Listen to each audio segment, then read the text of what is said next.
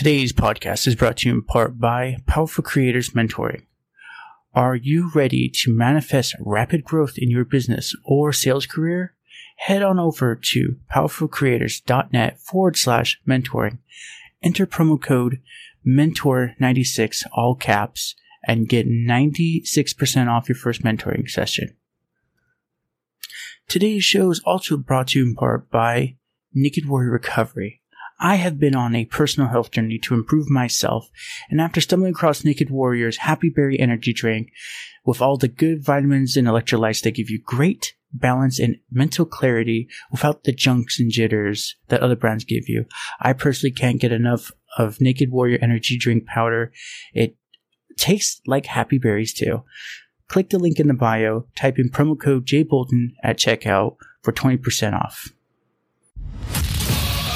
Welcome to the Josh Bolton Show, where we dive into interesting and inspiring conversations. And now, your host, Josh Bolton. Hello, hello. How are you doing? Hi, how are you today? Doing pretty good. How's your um how's Monday going for you? Uh a little bit of uh, confusion, but I'm in. What happened that it so confusing? Huh? What happened that it was so confusing? Oh, it was just that the, the day took me in different directions. Oh, Took me in different directions. I uh, I had some training earlier, had some errands to run, and uh, so I'm back. there we go. So um I was reading over your profile. You you do a lot of um more humanitarian but like also just general um like mindset and love and happy like yeah, love, happiness, family and all that. Yeah, I mean it's it's basically self improvement, Yeah. um, and also it does with humanity in the sense of being able to understand the value of love. It's bigger than just you know my personal take from it. It's just it's bigger than just myself. You know, it it really it's the system for humanity, and we all play a part of humanity, and it also changes our life individually and collectively. Oh, 100%. Yeah, that goes on like the whole uh the karma or whatever you want to put like energy out use what you receive kind of thing. It's power. It is. So um is there anything specific you do in like a, a business organization you have right now? I have a, I'm a founder and executive director of a nonprofit called Clear Journey. Oh, okay. And uh, we basically take the concepts of love, the practical application of love, and put it into play. Um, we we use uh, we teach teens and young adults uh, financial literacy and attitudes for success in life. That's awesome. Uh yeah, that's that's very important. I wish some something like that was around when I was younger. Well, the idea is to help to help the young people navigate life successfully. You know, so that they're gonna have to get you know pull themselves out of ditches and stuff. We can try to navigate them and make them so that they can miss those ditches. And financial literacy is, uh, I think, one of the primary ways to be able to do that to make your dreams a reality. yeah, it's sad to say the uh at least the American system that I know of fails us in that that sense. Absolutely, we're in that same system. Yep. Where are you? Where are you? I'm in uh Southern California. How about yourself? I'm in. Uh, I'm on Maryland. I'm on your other coast. Oh, just like a thousand miles in between, nothing big. Hey, that's okay. But you think of the weather today, and you would think we were on the same coast. Is it sunny and warm or is it kind of chilly? It's 78 degrees. Oh shoot. Actually, I think you're warmer than me because it's 62 right now for us. Well, yeah. I mean, it's it's noon or two o'clock here, so we we we're we're about maxed out. You're still trying to climb. Yes. It, yeah, uh, 77 degrees right now, and we're we're yeah we're going to supposedly we're supposed to get up to 78 oh, in the next hour, and then we'll start heading back down. All right. I want to say your area, you get a lot of cold and uh like blizzards and stuff, huh? Oh yeah, we got 12 inches first week of January. That must be a pain to clean the driveway. Got a got a snowblower. Oh, well, fancy you. You get you get a driveway. You got to have a snowblower because I can't be shoveling.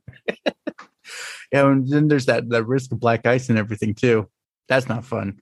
Oh yeah, you know when to go and when not to go. If it's snowing, it ain't time to go. I'm just curious. This is not just me because I've never had snow day problems. Do do the work does work in general understand like oh if it's snowing like they're probably not going to come in on time or at all? Oh, that's that's that's a that's an East Coast challenge, you know, um, because you know it's a it's a difficult thing that you balance with safety versus product. I mean productivity, Mhm. and so um, for the most part, if it snows, just depending on what part of the, the the east you're in or the northeast you're in, the norther you go, the north, the further north you go, the less reluctant or the less consideration goes with snow. Okay. Because that's something that, you know, what we got was 12 inches. We haven't had anything else since then. Very little. There's parts that will have six inches a day for two weeks in a row Mhm. you know, and they're like, no, we can't, we can't shut down this because we'll be under snow all day, all week, all month. We can't do that. See, the snow was gone two days after it was here. Um, Yeah. But when you get up north, oh, they don't close for snow. But where I am, yeah, they close it down for 11, 12 inches of snow. Yeah, we close it up. Oh, I bet. Because I was like you said, it's just one maybe two days. It sucks, but the, though the customers will be back on the third day. Mm-hmm. Mm-hmm. That's cool. Okay, I'm just curious because I've not been on your side of the the states. Is there any good restaurants nearby? I should if I visit Maryland.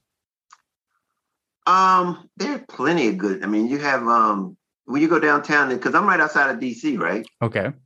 And you have the Chart House. You have um uh what they call um um what's the big steakhouse? Um, the Chart House is a is a steakhouse place, but then at um Capitol Hill, they call the, the what do they call the grill? Um, Capital Grille, I think Okay. is what they call it. But then they have all of the uh, the um, I don't know if you ever been to one of those Brazilian steakhouses. No. Yeah, we have a we have one of those around here. It's called um, it's a Brazilian steakhouse. It's called oh man, it's right on the tip of my tongue. Um, and that's basically you pay one fight and you just eat as much meat as you want. I okay, that would be like a Korean barbecue over here. Yeah, you just pay like the 20 bucks or whatever, and you just they pile as much meat on, you grill it, you eat it, kind of thing. Oh no, they bring it, it already cooked. Woo-hoo. Oh, and you sit there until you bust. I'm gonna say meat, that's pretty quick. Yeah, well, that that's that's basically it. Yeah. That's but yeah, awesome. there, there, there's plenty of places to eat around here. We're right outside. I mean, right outside of DC. They do most businesses in restaurants. Yeah, I'd say it's either restaurants, coffee shops, or donut shops, right?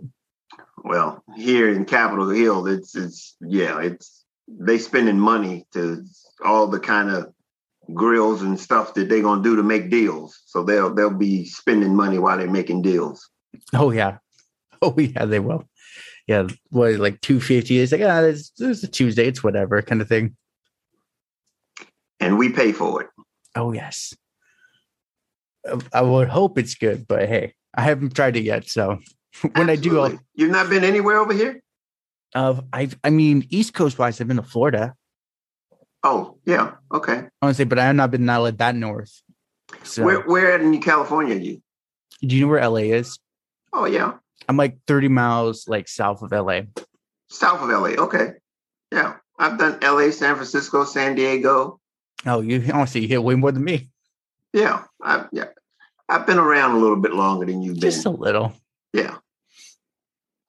Um, I love it. I love this intro. Can we get a little quick synopsis of you before we, we dump into everything else?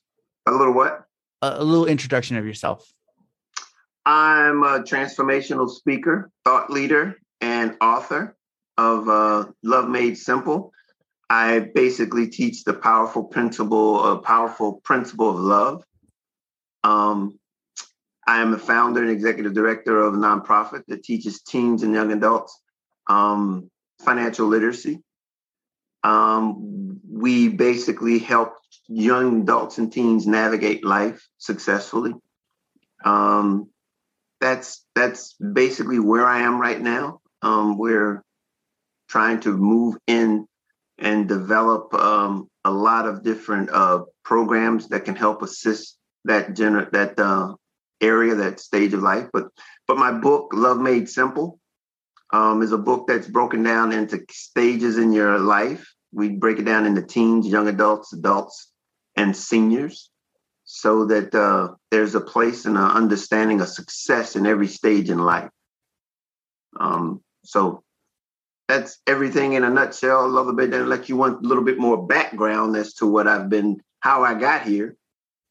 And you're you're Juan Lee, right? Mm-hmm. Okay, just want to make sure I was. I was hoping you'd say that when you introduced yourself. I'm like, I think it's that. I don't want to be rude. Juan Lee. Yep. Um. So then, can we go in a little of your backstory and like, yeah, the up and coming that that led to this this point? Um. Actually, um, it really got to the point of being confused. Um, I was graduated from high school at 17 years old. Um, and I was, I felt hopeless. I was really confused, did not have any direction, and I had an undiagnosed learning disability. I'm just curious, what would that be? Um, it's a memory deficiency. Interesting. Okay. Mm-hmm. And so it was not diagnosed until I was 37 years old. Before that, I went into the military, spent nine years in the military, got out, was uh, working in manufacturing, equipment manufacturing, um, have been in real estate. I have been in law enforcement. I have been in um, retail sales. Um, and basically, before I figured out or found out I had a learning disability, it was it was that ghost that was in the room. Mm-hmm. And I just didn't know what it was. I just felt like I didn't measure up until I had gotten uh, tested and found out that I had a learning disability. I was 37 years old. Yeah, it's one of those you wish you knew that at a younger age, you could have adjusted accordingly. But well, also, I, absolutely. Um, but in the process of doing that, there was so many things that I learned that I believe that if I had another way to doing this, I probably would never have gotten to where I am. Same. Yeah, for me, like my my story is um I was diagnosed uh I have ADHD. I've just learned to keep it in check. Um, but in the 90s, they didn't really have a system. It was like, oh, he went from happy to sad. Oh, he's bipolar kind of thing. You either give him pills or not, like he's getting kicked out. And it's one of those people who have said the same question to me. And I just say, no, actually, if I had a choice, I'd do it again because I wouldn't be where I am today without all that brutal punishing to make me stronger now. I mean, it, it's unfortunate um, that I, there was no diagnosis, um, but they just labeled me. You know, I was labeled mm-hmm. a troublemaker. I mean, I, I, you know, I, and I did. I mean, to be honest with you, I lived an academic career of, of frustration, and so I, it, I, I played it out. I acted it out and yeah. that was where I it probably until I was I acted it out until I was probably in junior high school. Um, I was, and then then fear started to settle in um, because I didn't measure up, and I, I saw my peers moving on beyond me. I never failed, but I never gained those things that I felt were necessary to be successful in life. I, I felt inadequate. Yeah. And so um, as a result, I graduated from high school, went into the military, and my life turned around 180 degrees. It was there that I learned the practical applications of love to be able to apply them to my life and begin to view things totally different. This experience called life totally different. So I'm just curious, what branch of the military were you in? Air Force. Were you the one flying the jets, or you more like on the ground? Yeah, I was a support. Okay, was support. I, I was gonna say. I was in uh, I was in logistics. We basically transported everything and everybody around the world. That's still a very important job. yeah. I thought so. I, I worked in um, my last job. I was in the air traffic air traffic aerial port operations center. Basically, we controlled all of the cargo and passengers in and out of the. It would be like in an airport. We controlled all of the transport of people and cargo in and out of that a region. I was in I was in Germany at the time, and we would have we basically controlled all of the movement of people and cargo in and through that region. Now I'm just curious.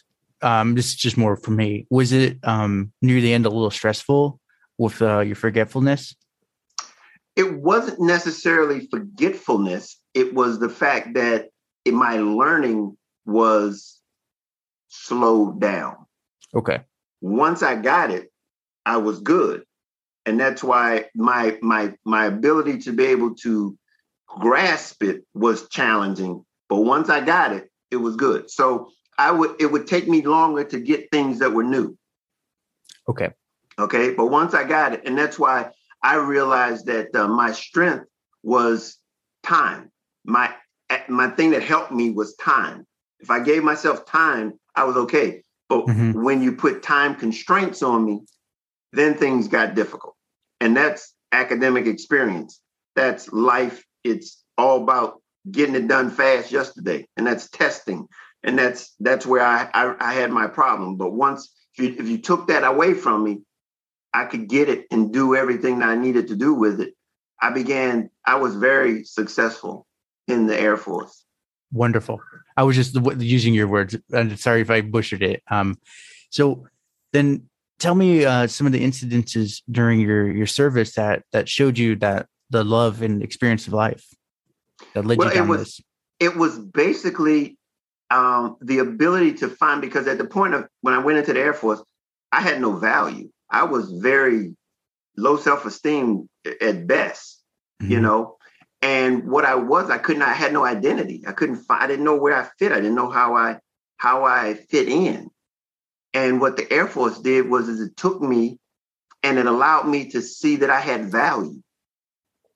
And that value was able to put into a bigger system called the national defense, the military, and it generated that that self-confidence that I needed to be mm-hmm. able to reach my potential.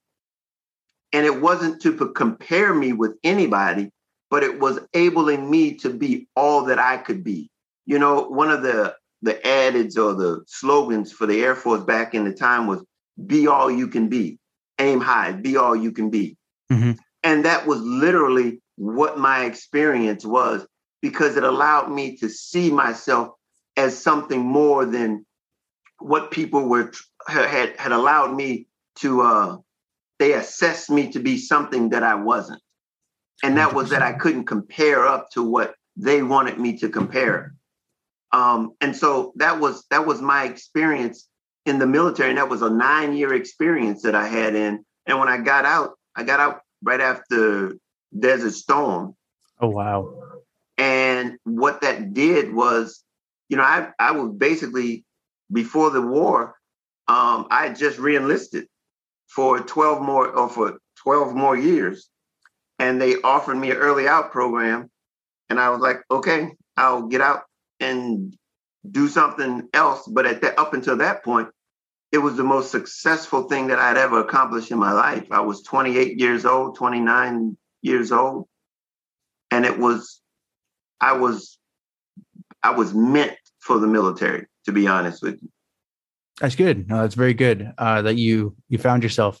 I was one of those um, when I was younger uh, now looking back, uh, I'm very um, insubordinate, questioning of authority. I don't mean it to be like a, a disrespect. Well, one of my my buddies, I was thinking of joining like the Army or the Marines, maybe even Air Force if they take me. And he's like, Josh, even if they look past all your mental stuff and your drugs, to like you question everything they say. They're gonna take that as insubordination and you get in trouble. And I'm kind of I'm glad he talked me off the cliff because that would have been really interesting if I did.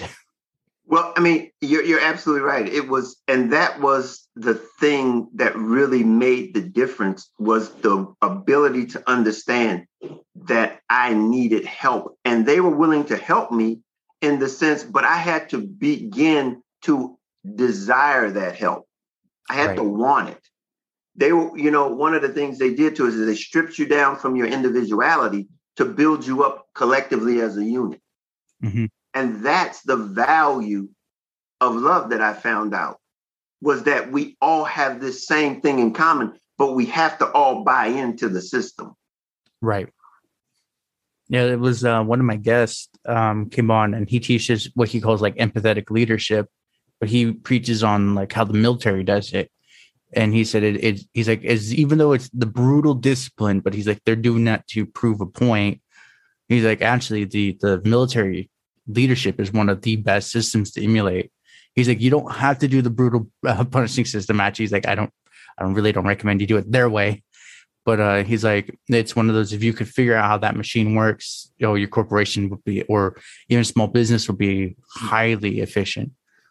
Absolutely. I mean, what it was, I mean, and granted, that goes into different branches. Mm-hmm. Okay. Mm-hmm. We all work together, but we do it a different, we do, we have different missions. Right. And the one thing that I realized in the Air Force was, you know, it wasn't about them telling you how to do what you needed to do. It was that we're going to show you what needs to be done. And now you do it the best way that you can get it done. Now, and taking all of these other parameters into perspective into play. You know, there's safety, there's always safety, there's always concern for the next guy. Now, if you can do what you do the way you do it and get the bit get the job done, that's what we want you to do. We want you to think outside the box because we need you to be a part of something, but it has to take into consideration the whole package, the whole group, everybody. Right. Uh, that, that's the big, that's pretty much what he was saying it is uh, let them be themselves. Like you said, general parameters, try to stick within this line. But if for some reason this trick works here, then yeah, go for it. Now, I mean, I'll be honest with you. When you get into battlefield and stuff like that, like, cause see, I was into logistics. Mm-hmm. You know, that's look. However, you get that the way you needed to do, and all of the pieces you determine. But the fact is, when you're out on the battlefield, yeah, it's typically is normally one way to go, and that's straight ahead. yes, yeah, and you got to always take into consideration everyone around you too. Mm-hmm. Mm-hmm. So then, let's after uh, your your journey in the military, you said you went to the police and something else? No, I came I came out and I went into a manufacturing. Okay. And I I was a equipment manager of a biotechnology company in the in the area here. Um, and we basically it was a biotech it's an educational biotechnology company. And okay. we basically at the at the time we were basically dealing with educating something that was cutting edge at the time, and that was DNA separation. Interesting. Okay. Yeah, we we built we basically provided the instruments to separate DNA to be able to to determine um, different characteristics, and we we we educated. You know, this was really early on, um, early '90s, um, as it relates to this technology, and we were basically on the front edge of it, building this equipment that was uh, showing how you would separate strands of DNA. That's crazy. Mm-hmm. Yeah, to think now that we're at R rmDNA or something for the vaccine in 30 years, which would be unthought of back in the day. Yeah. Mm-hmm. At the at the time, they were toying around with cloning. I think at the time they had cloned a sheep. Yes, I remember reading that at one point they had cloned a sheep back in the mid 90s. Um, I don't think it lasted long we though, were, huh? Huh? It didn't last that long though, huh? I don't know how long it lived. I um, thought it was um, like maybe a week or two, and then it just naturally. I don't know. I, don't, I think it. I thought it lived pretty long. I don't know how long it lived. I think it had a pretty long life. I will go look that up while you continue your thing.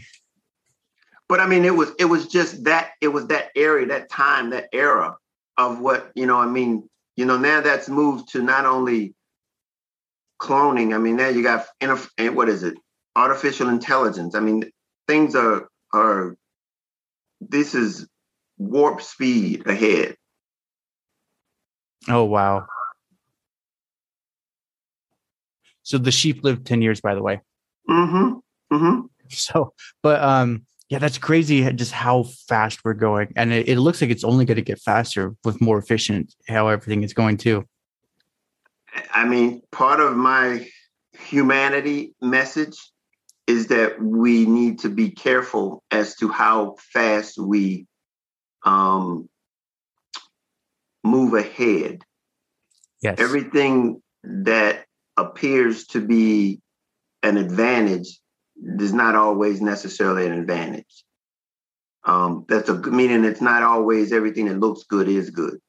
Right. Um, i.e., artificial intelligence. I have a real problem with that one. Yeah, I agree.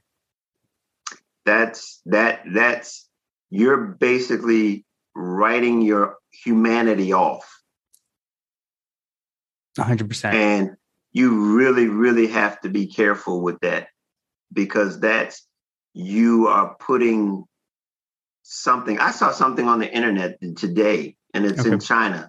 They basically have a they call her a an a, a an assistant. She's basically a, a an I I mean a intelligence, an artificial intelligence. She has a body and she can carry on a conversation with a human. Yeah, and it's like you can't tell the difference if it was a human or the robot. The inner the the interchange or the interaction between the two, if you were to just listen and didn't look at the person, you would not be able to know and even if you did look at her, you can probably find some nuances that you get, but the mannerisms are there. Oh, 100%. It's yeah. it's it's it's crazy. One of the things I've been I've been joking with my friends. Actually, I'm going to see him Thursday, and a couple other guests on the show is there's actually a problem go right now. We're using AI as like essentially free labor labor because we believe it doesn't have a soul, so it's okay. But the problem is when it gets to that point, like that AI, that is considered an entity and it has rights. So what are we going to do with that? It just doesn't have a technical soul like we do. So there, I'm like, there might be a whole AI robot revolution where they get rights too and everything. Well, you think about the fact that they're they're making individual decisions. Yeah, that is very uniquely uh, that, that even even though they have been programmed, they're making individual decisions mm-hmm. on a case by case basis. Yeah, I mean, you're basically you're basically saying that's a human being. But it's not a human being because it doesn't have blood and a soul, kind of thing. Again, but but that's the whole point. It's a robot that's acting just like a human being and that's where the more dilemma comes in and it's like well we want it to be not a human so we can work it hard but by every definition of biology and psychology it's living it's doing the same processes that we're doing. Right. It's reasoning. Yeah. It's it's crazy. And that was one of those i actually um one of my guests i had him on a while ago. He was talking about the ethics of ai and uh he said he said the biggest problem with AI is the database we give it. Because AI can only amplifies what its data is. So he's like, for Amazon, they used AI to hire people. Well, they did the 25 years up till that point, and most of it was strong men in their late 20s, early 30s, no women, and no people of color because mostly it was white people working for Amazon back then. So he's like, they would intentionally ignore people of color and women because they, by the data, they're not efficient. And I said, oh, shoot, that's not going to end well for nowadays society. But yeah, I'm like, yeah, but the poor AI didn't have the updated parameters to know what was good and what wasn't. And that, and that, and that again, they're no different than any one of us, anyone else in the sense that we're only going to pull from the information that we have. Right to make our decisions. So it, it's not like they were doing something bad. They were doing something just as normal as anybody else, any other human would do based on gathered information.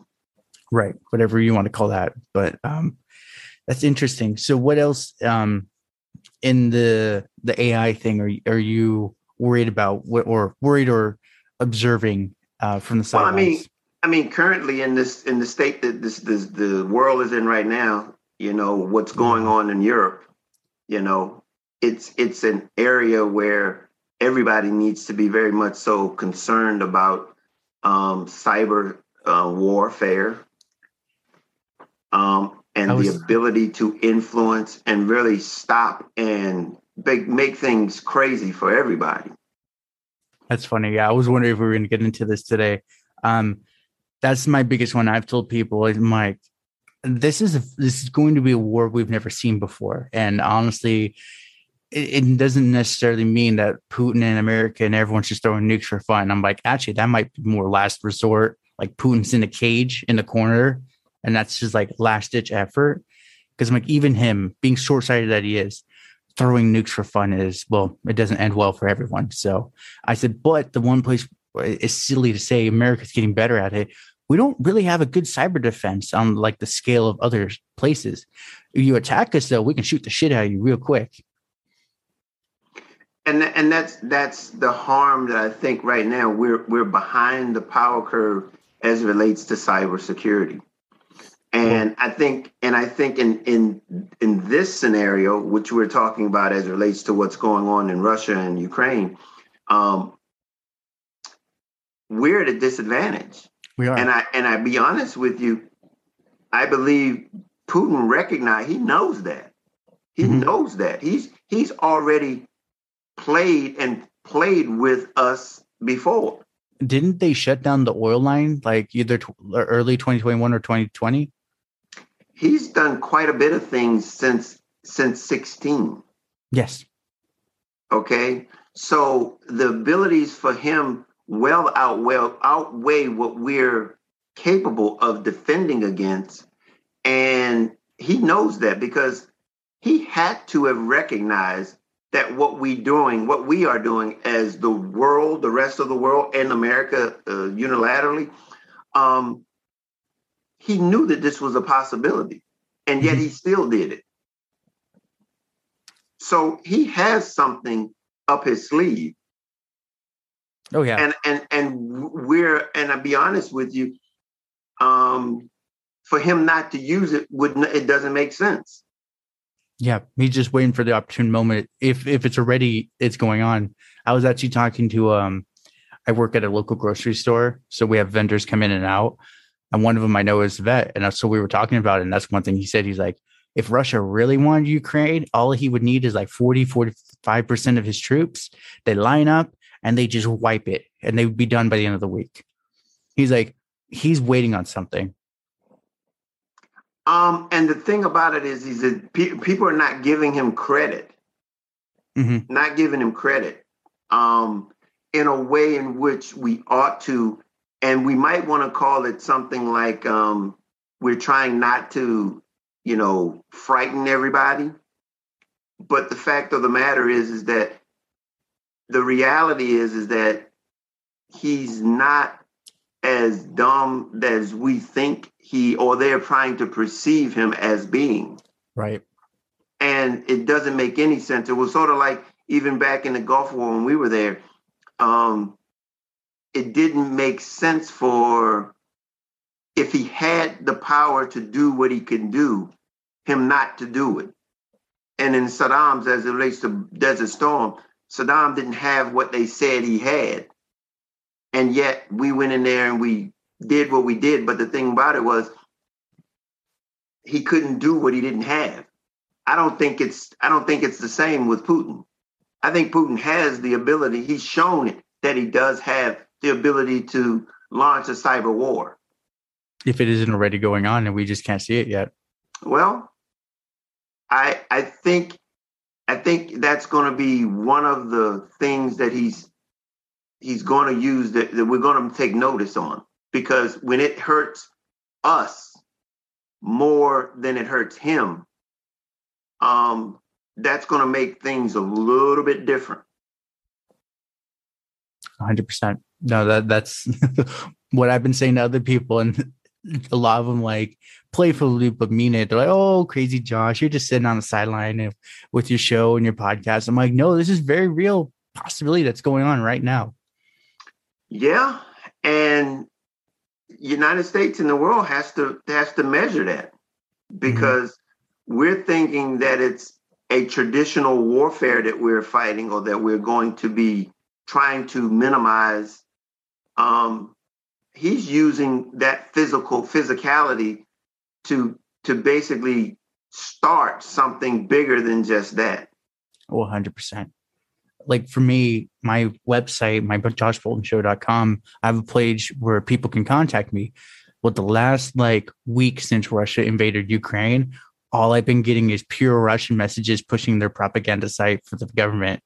And I'm just sitting here going, okay, this is just chump change compared to what they can do and like clockwork every hour on the hour. I had to like set up a filter within my website, like anything Russian, just block it, please. It's annoying kind of thing. But yeah, that's just general for the whole web. Imagine how much they're just inundating corporations with requests to shut them down. It's got like DOS attacking essentially.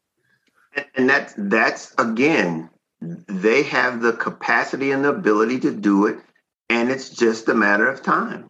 Oh yeah, um, there's actually a book I read, and this is a funny thing. The only thing he so he called the 2008 crash, and it looks like this crash too for the market. Um, he called for a pandemic, and the only thing he called for, and actually I haven't seen it yet, is he said the third thing, the mark of the the cycle change is the IRS is hacked and dismantled. And it was when I first read it, it was still during the heat of the pandemic. I'm like, okay, that's weird. Like, who could pull that one off? And I'm like, well, kind of, I guess Russia, Ukraine, or China, because they're like known as the computer people essentially. And now, like with this whole thing, I'm like, this could just be one of those petty. Because the, the the vet the vendor told me he's like this reminds me of more like what we would do in Iraq when we first went there. We'd intentionally start what looked like a terrible fight in this area. Everyone would go there, then we flank him from behind and kill him. He's like, this seems like the same thing. And then he mentioned something I've been saying it for a long time. Uh, Russia and China are in cahoots together. They're they made alliance, and I've I've heard I can't prove it, and uh, that they're actually working on building a train with a oil pipeline underneath it.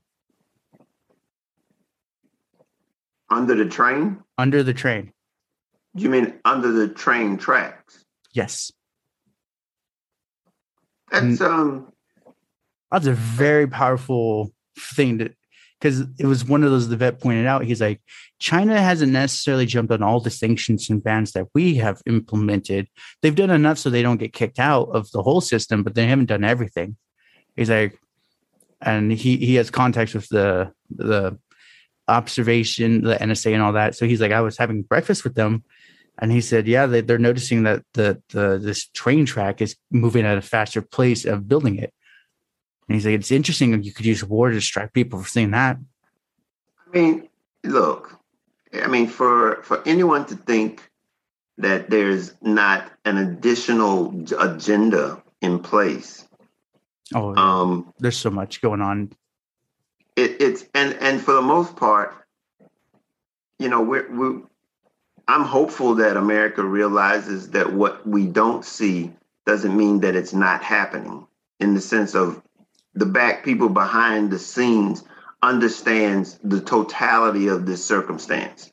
It's because America has a problem with acknowledging um, their their role or our position in the world, and I don't mean it in a good thing necessarily, um, but it's the fact that we're just so coddled. We don't understand that there's a bigger picture that's yeah. bigger than just America. Oh, 100%. Yeah. And and that was just the thing he, he even mentioned. He's like, there's there's such a big picture. Like us two humans just talking are never going to figure it out. He's like, this has been groups of people with brilliant computers that ran simulations long before we could figure it out. You know, I mean, there it goes into a little bit of, of what I talk about when I say about love made simple and about the power of love. Mm-hmm love is the tool for us to be able to connect to one another. It's to be able to understand that everybody has value. And and in, and in the situations where we're looking at in the world today, is that we're we're demonstrating that we don't all have value. And that's a problem because we are a part of humanity no matter where we are on the globe. 100%. And so when we don't recognize that, when oh, and we don't even um, acknowledge it, see, we we have a we have a long ways to go. But as I've said before, love's the answer. Love gives us the key to changing this thing around.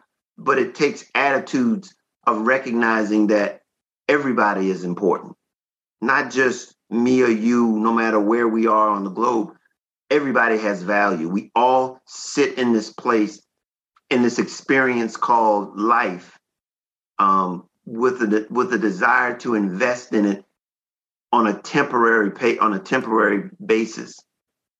That's it. Yeah. No, it, it really is, and it, it is just that simple. It's actually one of those. I've had a few people on, and they they explain their their point of view, experience of life, and I essentially told them like, wow, it's it's like the simplest answer. Try to do as much good as possible, help those even if you don't like them, and just be mindful of everyone. And there you go. As long as you're happy and joyful, life is good. I mean, I mean, like I said, my book is called Love Made Simple. It's the it's the system for humanity. Mm-hmm. That that's it. I mean, it's the ability to understand and operate inside of love so that we preserve and protect humanity because we're right now on the cusp of destroying it and annihilating it, humanity. So I want to touch on this. Um, you're probably very well versed. The cancel culture ep- epidemic. It's it's only gotten way worse. Um, is and I have to admit, some of the stuff they started off with, like like calling out Harvey Weinstein for what he is, yeah, that's good. But now it's gotten to the point anyone that shows a mild inkling of whatever is their head chopped kind of thing. Is what would your take on helping them not be so toxic? I guess. Well, see, here's the point. Cancel culture is a method or a model of no, no, no it's nothing different than being the big bully. Pretty much. It's being a big bully because they don't measure up or somebody does so you don't like what somebody's done. See we we've got to stop looking for our differences and find our similarities. Instead of trying to magnify the differences let's magnify our similarities. See it's that ability to be tolerant to find that area where we can bring in conversation so that we can come together because we're never going to come together based on our differences but but we spend so much time magnifying the differences. And so can- cancel culture is basically just taking a big old magnifying glass and just magnifying people's differences, their shortcomings, their their their weaknesses. Uh-uh. Right. Yeah, we're human. Stuff happens. We're not we're not perfect 100% of the time. It, happens, but here's the point. Even that things that happen still isn't the issue. It's, it's what value we have in our connection, not in those happenings of those areas that are inconsistent with the connection. It's don't focus on those. Let's focus on the connections. That that's when I've come to come like come across whether you want to call it NLP or mindset is the if you focus on negative, essentially you get negative results. If you focus on positive, well, look at that, you got positive results.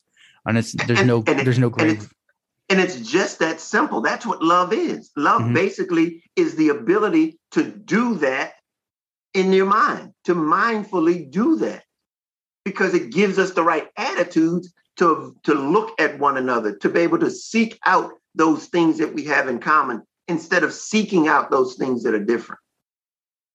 Hundred percent. Yeah, that's that's what I tell people. I'm like, you we have to look what's similar and uh, I always reference. I so I do martial arts. I've been doing it for 15 years, and 16 or 17, uh, there was a big Catalina Island convention with martial arts, and they had this Buddhist monk. They flew out from the temple, paid whatever to the monastery to have him for like three days, and uh, essentially we were on the beach training. We were doing running rallies back and forth on the beach. That's a whole cardio nightmare in and of itself. But we had a, a like 10 minute break and the monk was sitting there explaining how he's like, I may not be Christian, but I believe in a higher power or higher entity. We could call it dragon for simplicity's sake. And there's a dragon in everyone. And he's like, and if you feed good to the dragon, the good dragon goes and helps other fellow dragons. But if you feel bad, it takes from other dragons, which is not a good thing. And then he's like, so just focus on as much good as possible. And then like love, God, whatever insert here will take care of the rest. And it's always stuck with me. I'm like, that's true. I mean, yes, technically he's Buddhist, but it's a very similar mindset. And and and and see, this is the thing that I talk about as far as love is love is universal. Mm-hmm. It has the ability to connect to everyone. That ability to under and here's the point about love. Love is a choice. It is to connect with everyone. You have that ability. It's not as though we've we've ostracized you and said, "Oh no, you can't love." No, you have the ability to have a high end, a high degree of interest in me, and I in you, and nobody can stop us. And that's crazy. It's crazy just to think because, like, I, I it's one of those I, I, talk to people. I mean, I do that for a hobby like this, but um, that's one of them. I tell them, I'm like, we used to be a very tribal species. At worst, our tribe was 50 people because any more than 50 was probably really hard to get enough food for everyone. Um, but I said the the bond, the energy between that tribe was unbreakable. If you didn't know better, you would assume everyone's family and they loved each other equally. I said, but it seems it's sad to say with the internet, we're more connected than ever, but separated at the same time. And it's and it's that's when you don't recognize the value of the connection. Mm-hmm. When you don't recognize the value, of, it's so obvious to most people to realize that connection is value. Connection is value.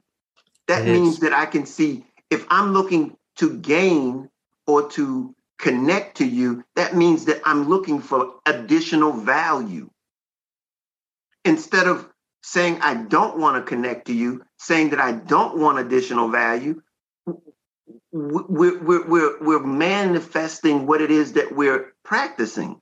And that's we pushing it away. We're eliminating the, the value that connection brings.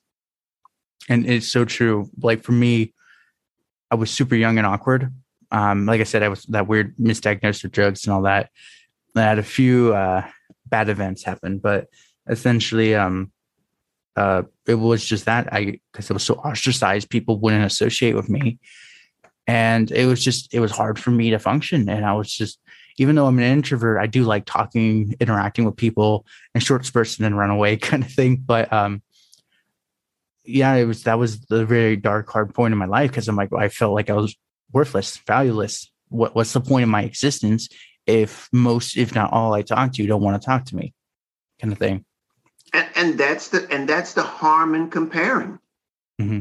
you know, what your gifts and what my gifts are, are not measurable. Right. They're immeasurable. So, so stop trying to compare us. Stop trying to get me to measure up to something that is is not in my lane. It's not for me. But I connect somewhere else if you would allow yourself to see my value and I can see your value, then we can connect because we have value. Values connect to one another. Oh, yeah. They don't connect to, you know, negatives don't connect to negatives. You know, it takes the positive to connect to a negative. You know, it takes that connection, it's that magnetism. Um, and that's the kind of stuff that we need to recognize. If you wouldn't, if I had what you had, there would be no need for the connection. Right. No, and that that's what I tell people. I'm like, that's the most valuable thing. This is why a group of people are way more productive than you doing on your own. Because let's just even say if it's five, two of them might see a huge flaw in what you're presenting. And if they present it, they could save you headaches later on down the road. But if you didn't have those two people, how you know you messed up? It's being able to hear that that answer that you messed up is what they're avoiding. Right you know, instead of seeing that being the hearing that you messed up as being valuable, they see it as being um, contrary, and that's an attitude thing. Yeah, that's an attitude. You don't see the value in them trying to say, "Oh, oh wait up." You you could be running into a dead end, or you could running into danger, and don't see that as a benefit. Yeah, short term it looks like we're doing great, but long term it's not going to end well for us. Yeah, it's sort of like you know, do you want a yes person or do you want somebody to give you some good advice? Well, I already know that from talking to a lot of entrepreneurs. I want a contrarian as an assistant. Be like, Josh, you're not doing that right. It's like, fine, why? And that's the whole point. If they can tell you why, then that makes that added value. Exactly. So I love it. I don't. How long do I got you for? How long do you want me for? oh shoot, I could. We could go for a long time. We'll see. But uh, I just try to be mindful for others because I know I usually they book back to back. Um, so that's interesting for the the love aspect and the leadership. Where I know you got most of it from your life experience in the military. You were also mentioning uh, you're a man of the faith. Yeah, I, have been I've been a Christian for over thirty years. Um, awesome. It was it was in addition to that was why was it so confusing? Because religion is really confusing. It is. It really is. And what my plan, my my whole incentive here was to simplify what it is that we needed or desired from it. Um, and that was what love, and that's what love is love is the key. Um, I like to say um, love is the message that the that religion is the um, it's the uh, the presentation. Um, love, loving community. It's the presentation, but it's not the message. Yeah. And so if you can't separate those two, it gets very confusing. And that was where that was my experience. Uh, it's been my experience probably up until maybe 10 or 15 years ago. Um, because it was it was very unclear um, how you take a concept and make it practical. And and that was where a lot of people struggle to begin to make that connection and so as a result, they they they they frown themselves among to the message because of the presentation. It's sad to say that was my story too. I was the part of the dark uh, past. Uh, yeah, school, so that that's not uncommon for a lot of people, especially your generation, especially where you are. Yeah, because you can't keep on telling somebody, yeah, yeah, yeah, this is what we did, this is how you did, and there's no practical application. Yeah, yeah, because like for me, um, I've gotten better, but at a young age, when I went to church, um, I was the overweight kid. I had more crooked teeth. I'm straightening them out as we speak, but uh, they looked a little more animalistic.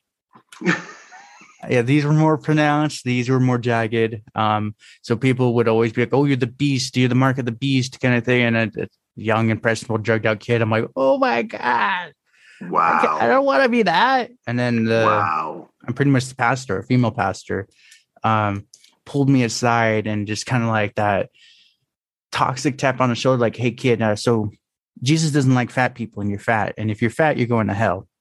So you might want to lose some weight for Jesus.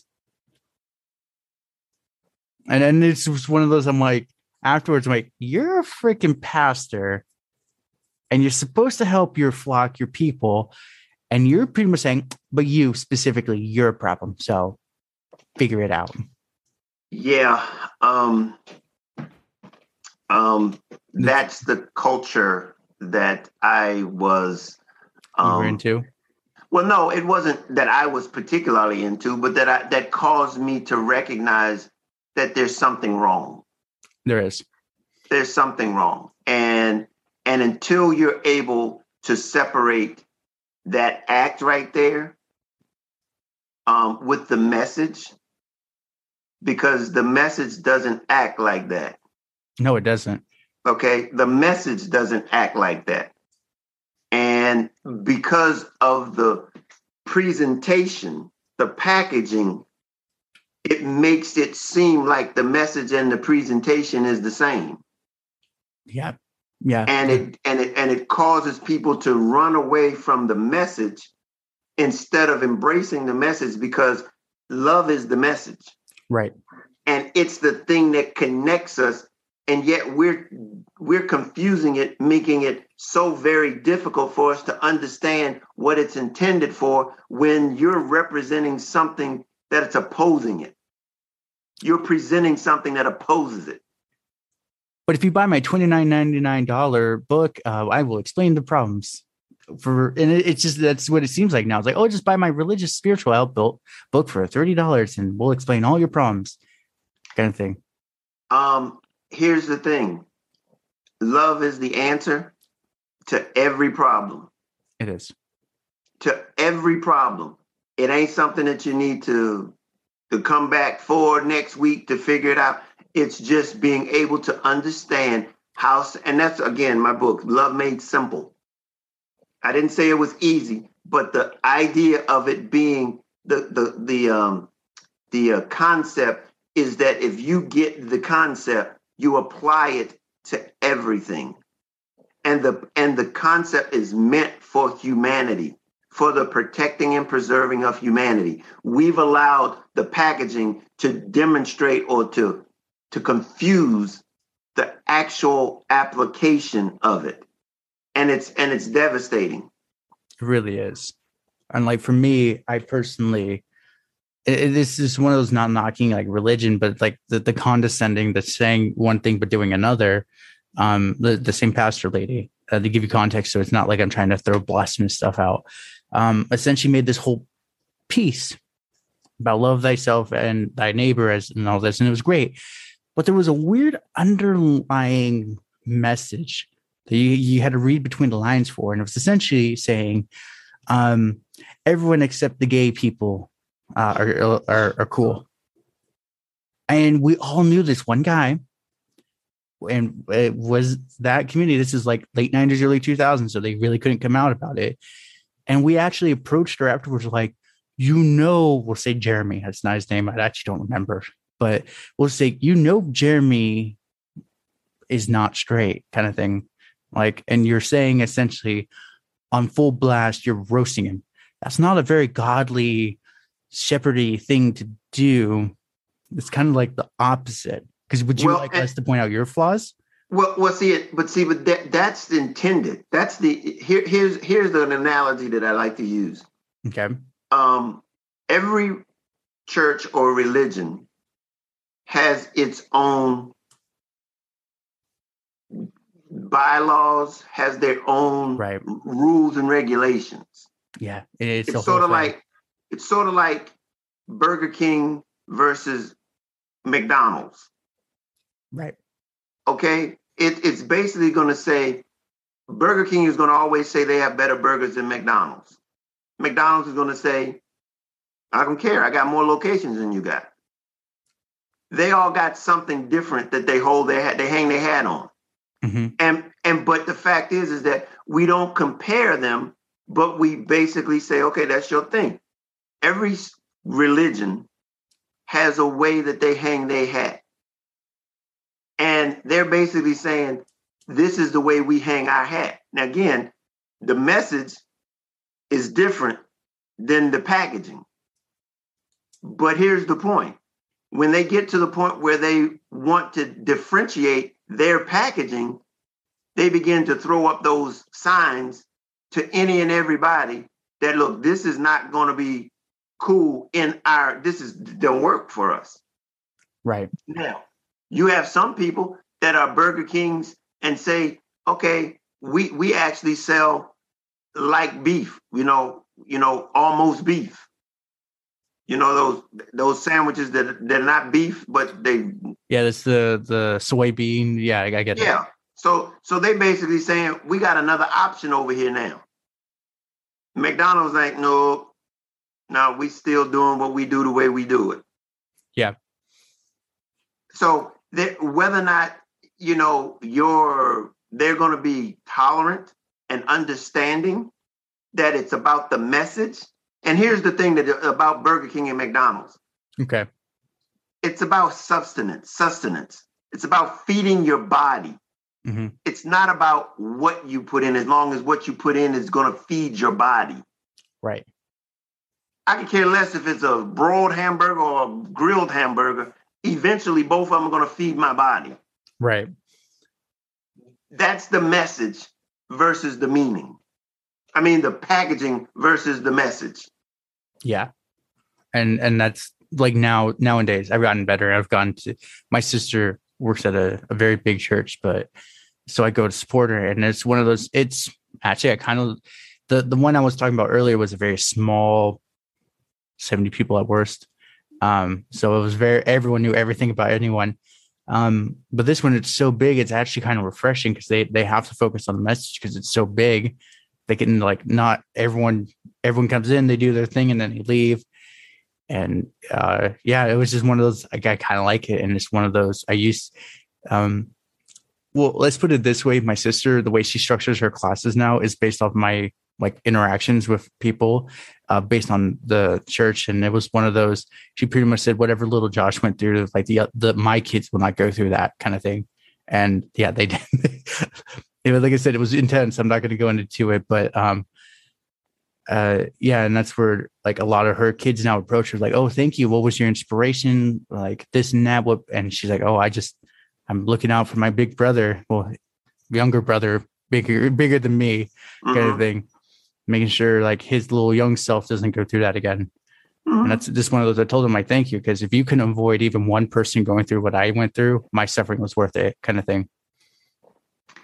That's the confusion that is being that's not only happening, it's being fostered, it's being promoted, mm-hmm. it's being pushed out, and in many cases, not knowingly, but that's all that they know and that's what they're pushing out. And that's the that was the premise behind me writing my book love made simple. It's not that hard it's just it's being made to be confusing. Right. It's made to be confusing we're we're making what you believe and what um, your faith is contrary to what is and what is is how do we interact with one another 100%. That's what this is all about, how we interact with one another. Absolutely. Like like what I do whenever I see someone truly in need, a homeless person, and it's becoming a huge epidemic here in LA County, but uh it's one of those if I it, it's silly to say I don't want to necessarily approach one because I've had a few instances where a guy put a knife to my throat. Um, so if they have them like those little cards they they make, if it says I'm hungry and I just want to buy food, I go buy him a meal. Like done. No ands, or buts. I know he can use it, but it's one of those.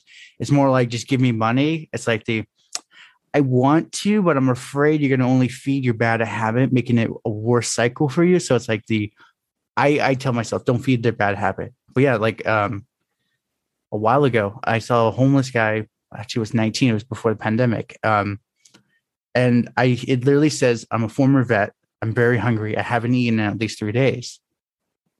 It was In and Out down the way.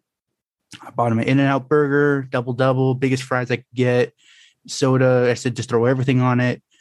He could pick it off if he doesn't like it, kind of thing. And I gave it to him. And it was just one of those. He he was so overjoyed, and this one lady like reaches out and like she's looking away out of shame and handing the dollars. And he said, No, I don't want your money. You're doing this out of guilt now, kind of thing. So I just took it and said, just buy yourself a freaking burger later on so you can actually have food.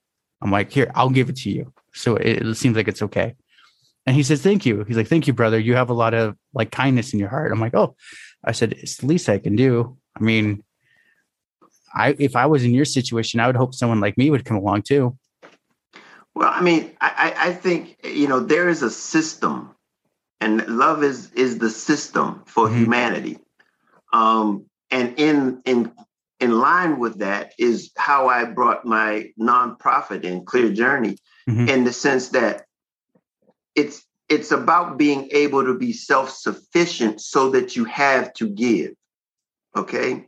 And everybody's fulfillment is in the ability to give out of their own abundance. Everyone in this life experience desires fulfillment. So I say that to say when it comes to people that are outside of that ability to be be fulfilled, to be fulfilled, because that's the ultimate experience or expression of this experience called life, is to be fulfilled. Yes. Is that we want to show and to share with them the ability or the way to be fulfilled. And a many, in many cases, a meal is not going to do it. It's not. I would just like he's sign said he hasn't eaten in a while, so like I'm gonna go get him some food, get some calories in him. Yeah, I mean, but we we we're in. What happens is is those signs pull onto our strings as it relates to that ability to want to be human, to be able to you know. And, and but the bigger issue is fulfillment, not in your stomach, but in your in your existence of being a human, and that ability to give out of that abundance.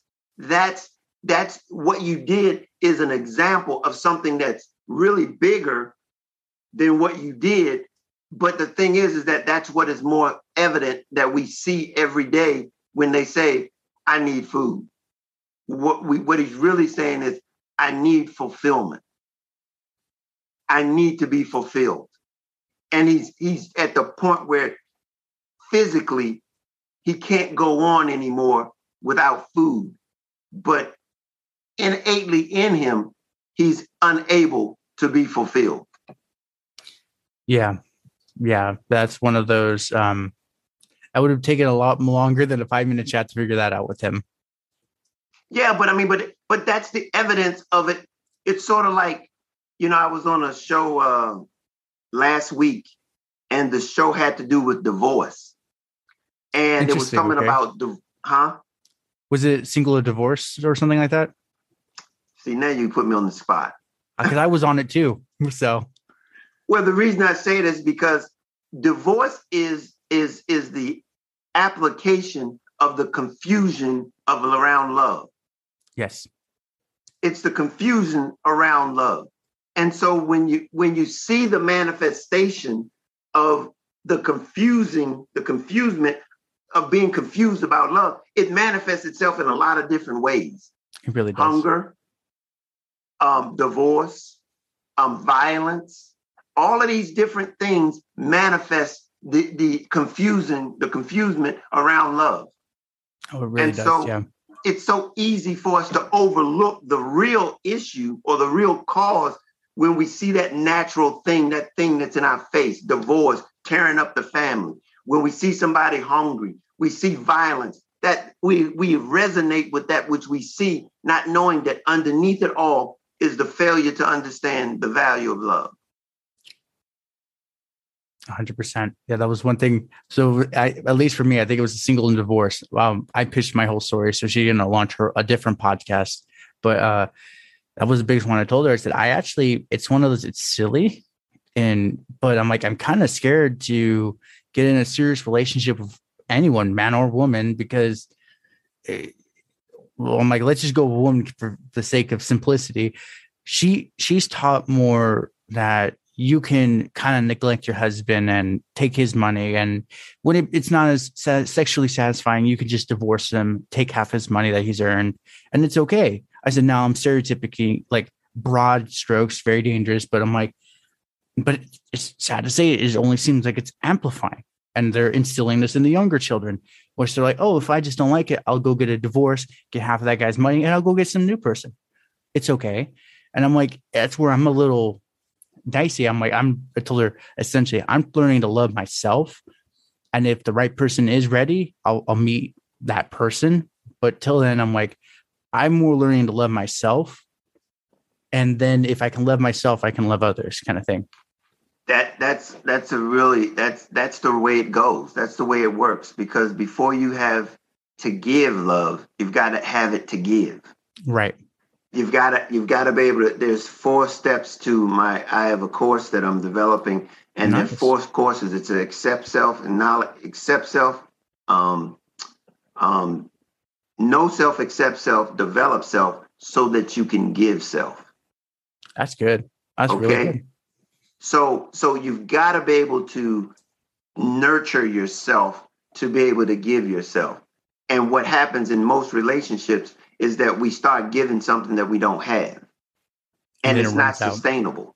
Yeah, then it runs out We're and you have- looking for someone else to fulfill us, whereas that we're supposed to be giving out of our out of our abundance, and we can't we can't sustain them. And and in, and as a result, we have broken relationships, we have broken families, we have broken um, country, broken everything. Yeah, that was um, it was someone I was talking to on the show. It was early on last year, and that was the biggest one. He said, "There's a, the what's problems happening with social media, but in general with the world." He's like, "This is not just ex- uh, just America. This is everywhere. Is people are forgetting about the literally people next to them, their neighbors." And he's like, it, "It's just sad to say that like we're not even helping our neighbors out. Like if you see your neighbor struggling with a car." And you have a jumper cable, you like a normal person, he's like, that's very rare word, would uh, drive over and help them jump start it before they get to work. He's like, we don't even do that. We just watch them suffer and keep going.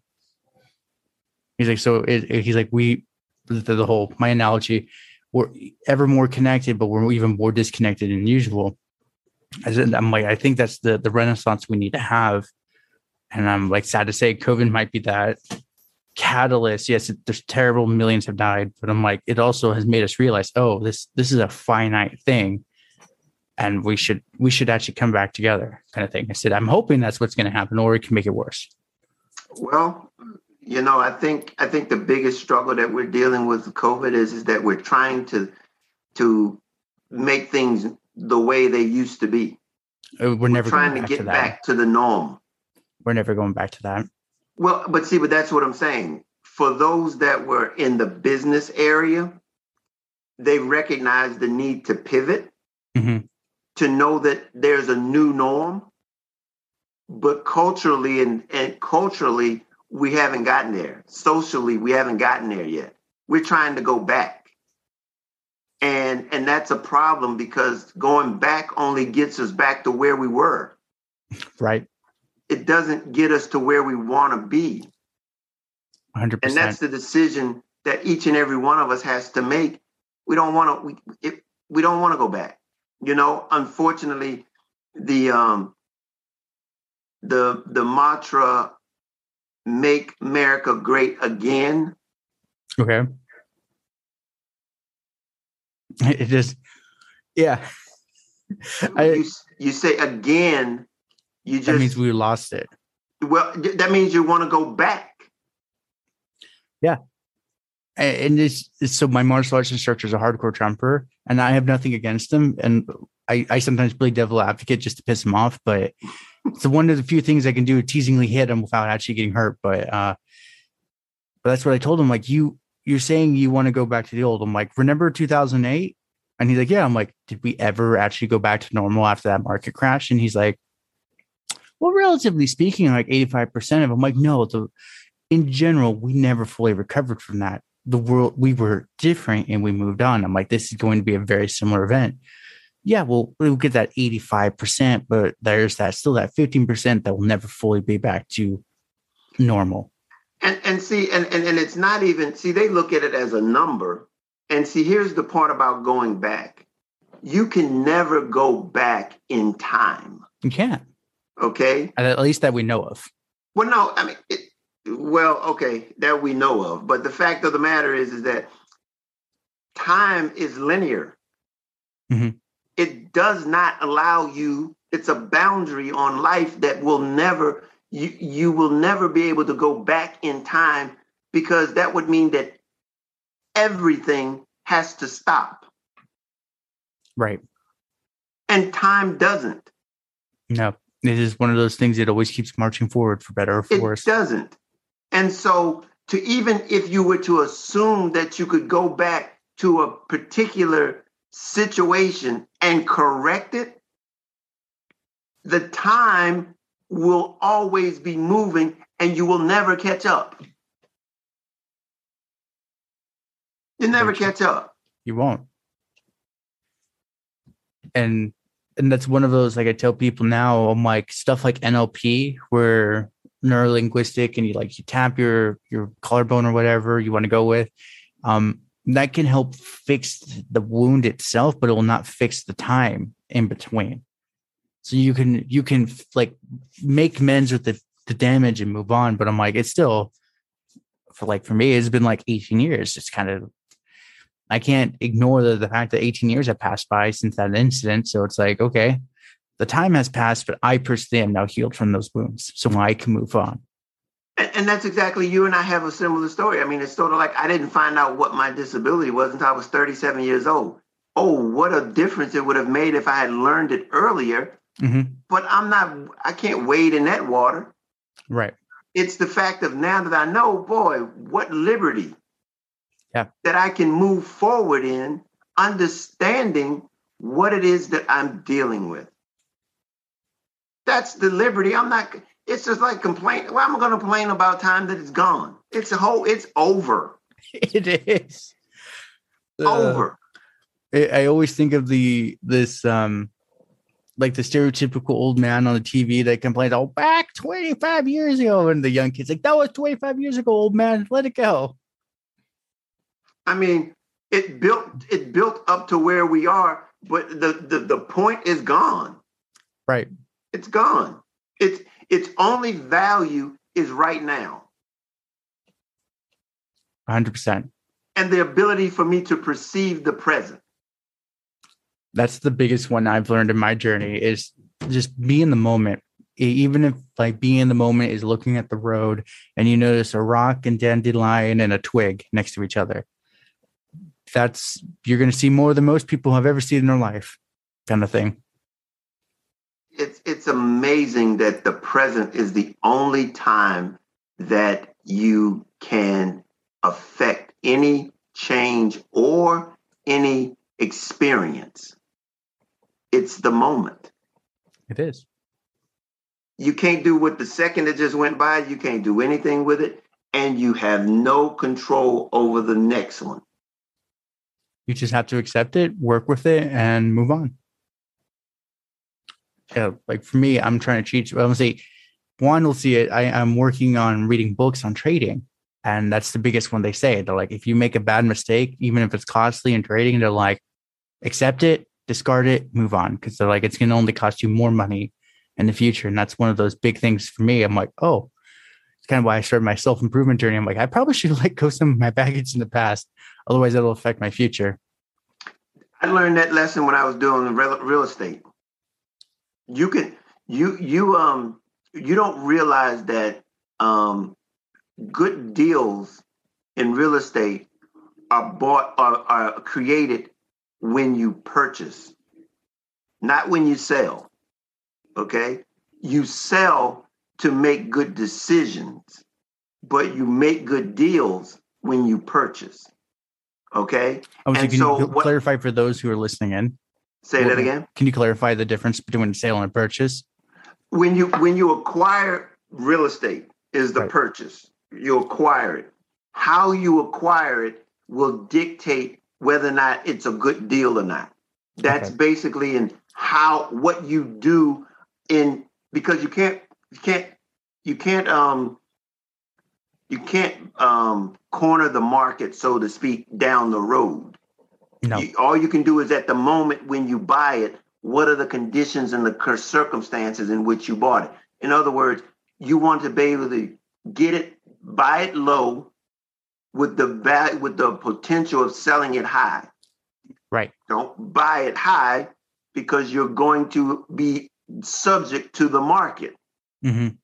And the market can go down. But if you're buying it low, it's not going to go down from low, the idea is to make sure that you're buying it low or as close to the bottom as possible. Exactly. So even, even, if that's, it dips a little more. That's when you purchase it. And so what you do is I learned that right now is the only time that you have to make that decision because the future you have no control over it. You don't. None. So then when you you have to be able to know when to hold them and when to fold them and when to walk away. And when to walk away. And that is being able, you can make that decision based on buying low. you don't make that decision. You hold on to stuff too long because you bought it high trying to make money out of it. And you'll hold it and still you'll be losing, losing, losing, losing, losing, and not know when to sell, not when to fold them. Mhm. Because you were too high and you you can't recover. Oh yeah. Yeah, Best you can do is cut your losses. cut your losses and move on. Get what money you can back and then move on. cut your losses and and and that's being able to make a good decision after you after you've made or actually after you've made the investment to purchase you can only do is cut your loss when it's time to go you gotta go Yeah, no ifs, ands, or buts, just do it. That's interesting. So I'm just personal. How well did you do in real estate? how what How well were you the realtor or were you investing in no I, I was an investor i owned um i owned real estate i was a um and this is what a good example i had two pieces of real estate that i owned one see here's the thing here's Okay. how time works one was a bad deal that the only way that i could recover from it was over time Right. okay so the other one was a very good deal and did very well on it but it was all both of them were over time but one was one was a more of a challenge than the other one Okay. because um it took me longer to recover and to be honest with you at the end of the day broke even versus on the good deal i made out like a bandit Yeah. but see that was when i purchased it i purchased a bad deal and then i was just trying to hold on to make it to be to to, to break even Yeah. Yeah, that was one of them. Uh, I had a real estate guy come on and he said uh, real estate is one of those games where um, if done right, you can make a lot of money in a short amount of time. If you mess up and fumble the ball, you can still make your money back, at least what you put in the building. But that's going to be more longer term. Get your rentals. You're like in like California, get your section eights and just Yep. maintenance the house kind of thing. yep And I was like, interesting. So technically in real estate, the only time you can lose is if you leave the market. He's like, pretty much. As long as you hold the house, you still make money. you it, it's just how that money how that money will filter through or in you Mhm. um and what it would cost to carry it Yep. what it would cost to carry it um as long as you have somebody in it that can pay for it um you might not make any money but you you won't lose any money Right. Yeah. You'll make enough for your mortgage and your mortgage repairs and something else. But you you might like make like a hundred bucks spare and that's it. But Well, that's least- what I'm saying. That's what I'm saying. You can hold it until the market appreciates Mhm. so that you can sell it. But that's what I'm saying. Once it appreciates, you got to know that it's time to go.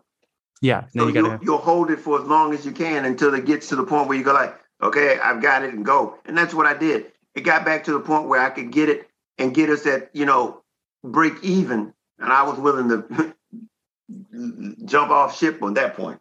That's like- very interesting because I just got a, a an email last week about that same property.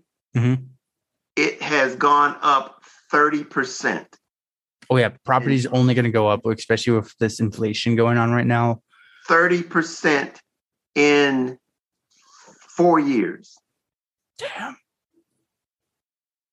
That's Thirty percent. I'll see what's the math on that. I'm my problem is I'm not good at visual math. Hang on. So 30 that's 7.5% a year. That's impressive.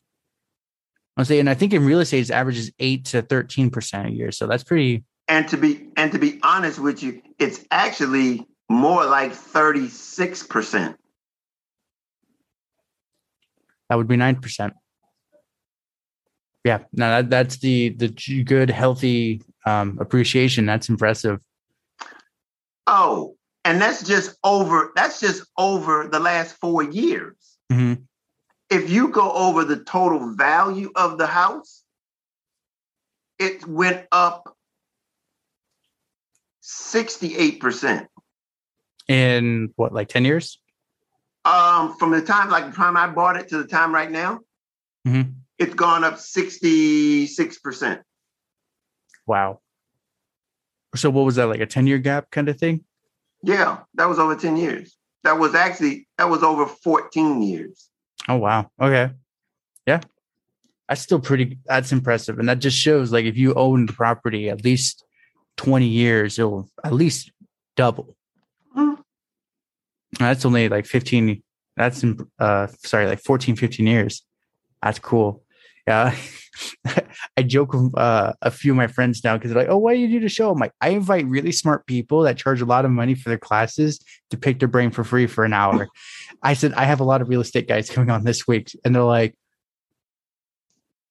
"But you're a janitor and you only make like minimum wage." I'm like, "Some of these people have told me how to get real estate for literally pennies." It, the the whole free real estate meme on the internet, it's actually a thing. It's just like I said, you you you buy you, you buy good deals, you make good deals when you buy them. Hundred percent. Sell them is just selling is is just the manifestation of a good deal. But you can you can you can lose money on the sale. Yes. Mhm. But if I- you don't know no better, you'll, Oh, yeah. you'll you'll lose. Yeah, um, the one guy that actually got me started, um, his his name's Harry. I should really get him on the show. Um, he's getting up there in age, but that was one of them. He told me he's like, oh, um, the set extra amount of money aside a month that you, like if you literally like shit blew up in the fan, you you don't need it kind of thing. And I'm like, okay. And through two years, um, I, I acquired ten thousand dollars just saving money and all that. And he's like, okay, so you're ahead of most people your age, but you're still now below what business wants, you need to get to 50K. And he's like, I'm not sure if I'm to live long enough to see that yet. But he's like, when you get 50K, get your first house. He's like, but there's a trick to this.